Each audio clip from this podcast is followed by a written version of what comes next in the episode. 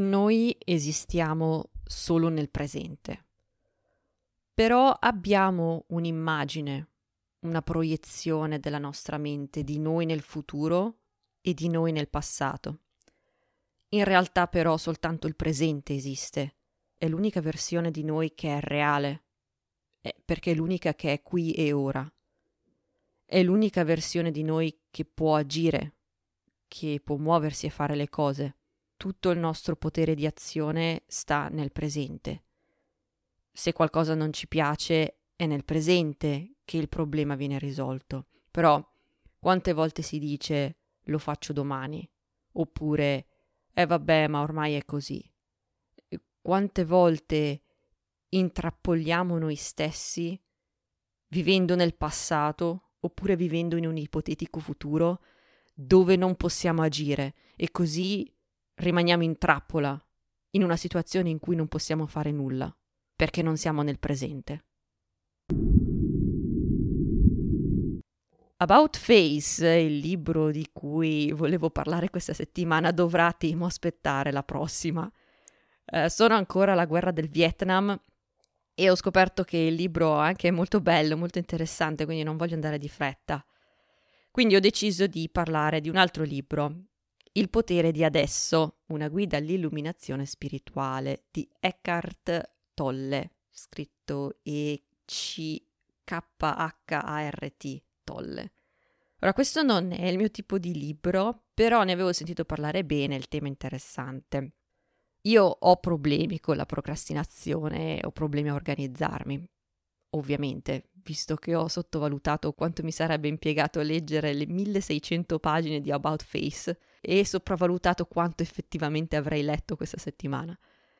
La procrastinazione è qualcosa che facciamo un po' tutti, anche se ci sono persone che lo fanno in realtà molto poco, però è una cosa comune, quindi penso che in tanti si riconoscono quando parlo dell'esperienza di aver detto a te stesso farò questa cosa e poi non la fai. Nella procrastinazione c'è questo meccanismo di separazione tra il me di adesso, il me nel presente e il me nel futuro. Quando tu dici farò questa cosa, stai dicendo al te del futuro di farla. Quando fai questa cosa sposti la responsabilità dell'azione da te adesso a questo te ipotetico del futuro. C'è un problema in questo che tu adesso puoi agire, ma tu nel futuro non puoi agire perché non esiste, no, non esisti nel futuro, esisti solo nel presente. L'idea di te nel futuro è solo una proiezione della tua mente. Cioè, chiaramente programmare che cosa fare nel futuro serve, funziona, però la trappola è usare il te del futuro per far sì che il te del presente, che è l'unico ad avere un reale potere, non debba agire su qualcosa programmi di fare qualcosa nel futuro e ti senti bene, perché non è più un tuo problema. Ma se adesso non fai nulla, non farai poi nulla neppure nel futuro, perché è sempre il te presente che può agire, non il te futuro. E rischi di entrare in questo continuo rimbalzare le cose verso te nel futuro, che però non arriverà mai nella realtà. Un'altra situazione simile è quando siamo preoccupati per il futuro. Il fatto è che possiamo agire soltanto nel presente, quindi tante preoccupazioni non servono a nulla. Succede la stessa cosa anche verso il passato, eh, anche se io personalmente cado meno in questa trappola, ma la vedo in altre persone intorno a me, e cioè lasciare che le persone che eravamo ieri determinino chi siamo oggi chi siamo oggi è determinato dalle azioni di oggi. Le azioni di ieri sono una cosa diversa, però c'è chi si sente come obbligato a, a continuare ad agire come ha fatto ieri, oppure si arrende a causa dei risultati passati dovuti ad azioni passate. E qui l'errore è identificarsi in un sé passato, impaurito e infelice, che è però immaginario, è un vestito di emozioni che uno indossa oggi semplicemente perché l'ha indossato ieri e continua ad immedesimarsi in un sé del passato. E il problema è che il passato non si può cambiare, quindi diventa una prigione. Se ci identifichiamo con un sé passato infelice e il passato non si può cambiare, saremo infelici per sempre.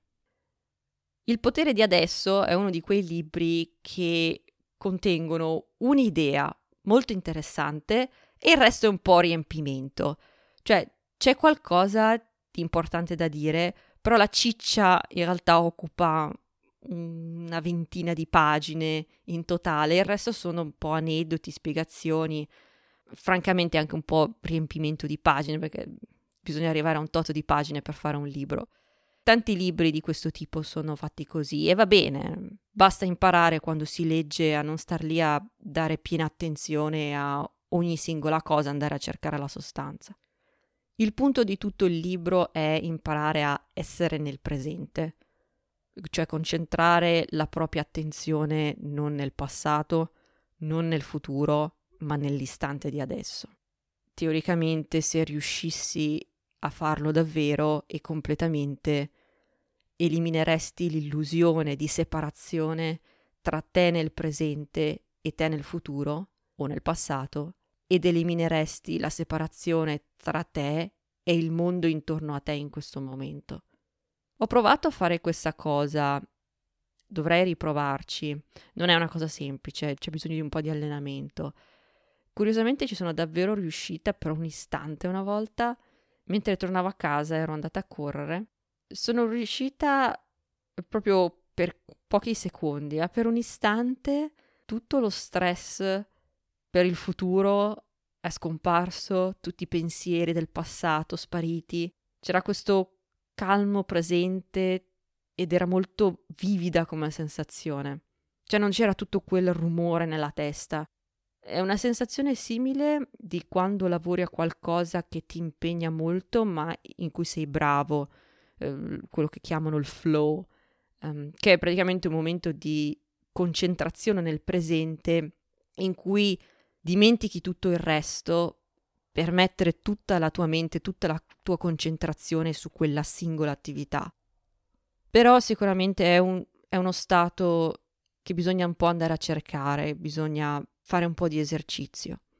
E quello che si dice penso dunque sono um, potrebbe non essere tutta questa grande verità, nel senso che se tu fai equivalere il pensare con l'essere, finisci per id- identificarti con il pezzo della tua mente che vedi, che è quella del flusso dei pensieri, però c'è molta confusione lì.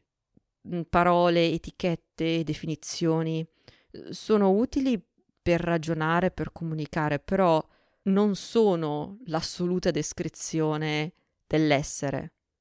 Eh, sarebbe un po' come pensare che la parola balena sia essa stessa una balena e che racchiuda tutte le qualità, le sensazioni e le esperienze balenesche.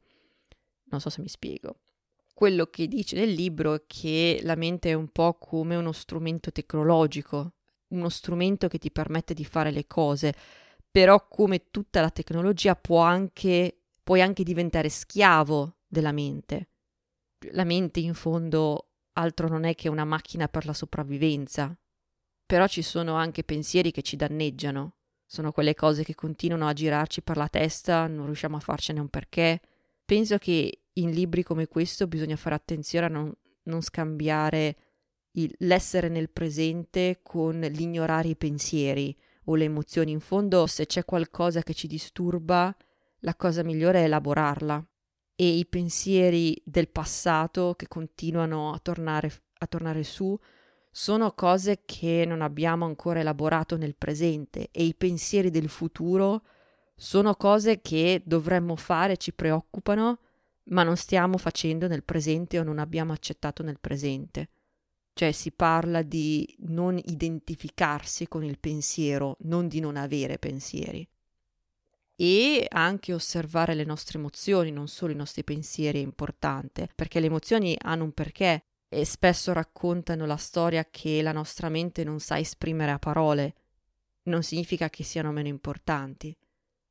Quando c'è la cessazione di tutto questo rumore, significa che sei nel presente, nell'esatto presente. E significa che in quell'istante hai capito una grande verità, che è facile capire a livello razionale, ma che invece è molto difficile a capire a livello di sensazione. E questa verità è che il presente è tutto ciò che hai, è tutto ciò che esiste.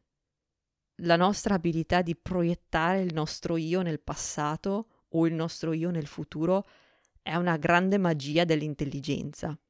Cioè alla fine ci permette di imparare, ci permette di prepararci per il futuro, anche di manipolarlo, però è anche vero che questo ci crea delle ansie. Ci si perde in questo luogo, in questo stato che la nostra mente crea per capire e sopravvivere, ma che in realtà non esiste. Ovviamente la domanda div- diventa come riuscire a stare nel presente. Francamente io non sono molto brava in questa cosa, posso dire quello che è scritto nel libro, che è imparare a osservare ciò che accade nel presente mentre accade, compresi i pensieri. Eh, mi è stato detto eh, qualche tempo fa da un insegnante di arti marziali, Alex, un bel tipo, eh, mi è stato detto di fare l'esercizio di osservare i pensieri che arrivano e poi lasciarli andare, senza stare lì a pensarci, senza giudicarli, senza, senza cercare di controllarli. Cioè l'esercizio non è non avere pensieri, ma quello di lasciarli andare. E nel libro spiega un po' lo stesso principio di lasciare andare, che è un esercizio difficile perché lasciare andare i pensieri significa affrontare la sensazione di perdere il controllo, l'identità personale. E l'identità personale, l'ego, teme questa cosa, perché teme la distruzione della sua esistenza, cosa che non può permettere, è il suo lavoro garantirti la sopravvivenza. E in altre parole, questo significa che è più facile rimanere ancorati in un presente doloroso che fare un salto nell'ignoto. Questa paura dell'ignoto è sempre una paura ipotetica. Non si basa su qualcosa che sta accadendo adesso, ma qualcosa che potrebbe accaderti in futuro. Di nuovo serve per la tua sopravvivenza. Il problema è che non viviamo più nella giungla e tante volte la stessa cosa che la nostra mente crea per la nostra protezione si rivela essere più che altro un ostacolo. Puoi sempre affrontare il presente, ma non puoi affrontare la proiezione che la tua mente fa del futuro, se non in quello che sta accadendo nel presente. Cioè, studiare la follia non basta per creare buon senso. Se una buona parte del nostro senso del sé è intimamente legato ai nostri problemi, come possiamo liberarci dei nostri problemi? Cioè, il più grande salto nel buio che esiste è la perdita del sé. La mente in sé è un grande strumento, però diventa un problema quando la tua identità è legata a certi tuoi pensieri. Diventa la compulsione di vivere quasi esclusivamente nella memoria del passato o nell'anticipazione del futuro, mentre ciò che è più prezioso è l'adesso, perché l'adesso non è una proiezione della mente. Quindi vivere nell'adesso è un esercizio di osservazione e di azione nel presente. Per esempio, ti dai l'obiettivo di fare una cosa. Bene, questa cosa la fai utilizzando il tempo dell'orologio, che è una proiezione della mente, e lo fai per sapere in che direzione andare, però poi tutta la tua attenzione deve andare a onorare ciò che stai facendo nell'adesso e questo serve per effettivamente arrivare dove vuoi arrivare. Penso che sia una sensazione comune quella di stare sempre cercando di andare da qualche altra parte, di essere sempre alla ricerca di un posto diverso da dove siamo adesso, o di non trovarci nel posto giusto. Questa sensazione significa che non siamo qui e ora. E questo, oltretutto, può significare che la nostra mente sta creando un'ossessione per il futuro semplicemente come mezzo per sfuggire al presente, che anche questa è una cosa secondo me abbastanza comune. E il passato invece si perpetua all'infinito attraverso la mancanza di presenza nell'adesso. In un certo senso è impossibile avere davvero un problema se si vive completamente nel presente. Cioè qualunque situazione diventa o azione o accettazione. Cioè ad esempio quando dici a una persona che i suoi problemi sono illusioni e questa persona si arrabbia, cosa che capita abbastanza spesso, vuol dire che quella persona si sta identificando con i suoi problemi.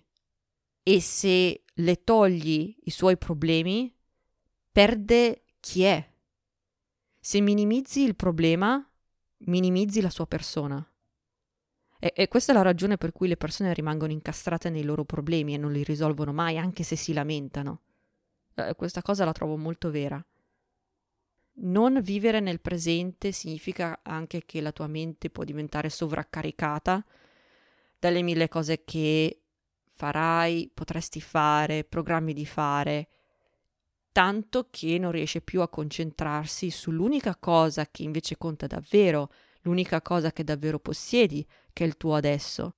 Altre volte magari siamo in ansia per vedere il risultato di una nostra azione. Accadrà quello che ci aspettiamo che accada oppure no.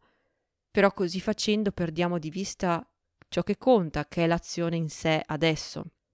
Vivere nell'adesso significa staccare l'azione nell'adesso dall'ansia di avere un risultato. Penso che ci sia tanto di vero in quello che dice in questo libro.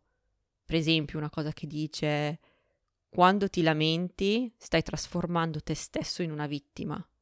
Oppure se vuoi assumerti la responsabilità della tua vita e ti trovi in una situazione che non ti piace, hai tre opzioni. Allontanarti dalla situazione, cambiarla o accettarla. Dice anche qualunque azione è migliore di nessuna azione, soprattutto se sei rimasto incastrato in una situazione infelice per lungo tempo. E se quello che fai è un errore, almeno imparerai qualcosa. Finisco con questa. Non è raro per le persone passare la vita intera ad aspettare di iniziare a vivere. Aspettare è uno stato della mente. Significa che vuoi avere il futuro, ma non vuoi avere il presente. Così non agirai nel presente e il futuro che speri non arriverà mai.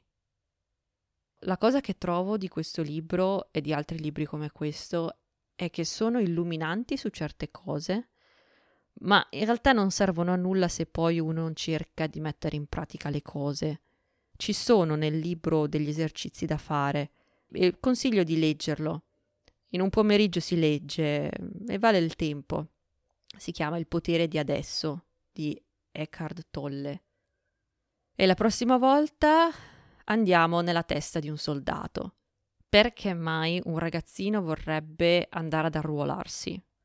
Perché mai qualcuno, sano di mente, vorrebbe tornare al fronte di una guerra quanto potrebbe starsene a casa? Cioè cosa ci trova uno nell'ordine e nella disciplina militare? Nel diventare parte di questo meccanismo che francamente appare inumano. E beh, vien fuori che di umanità nella guerra ce n'è tanta.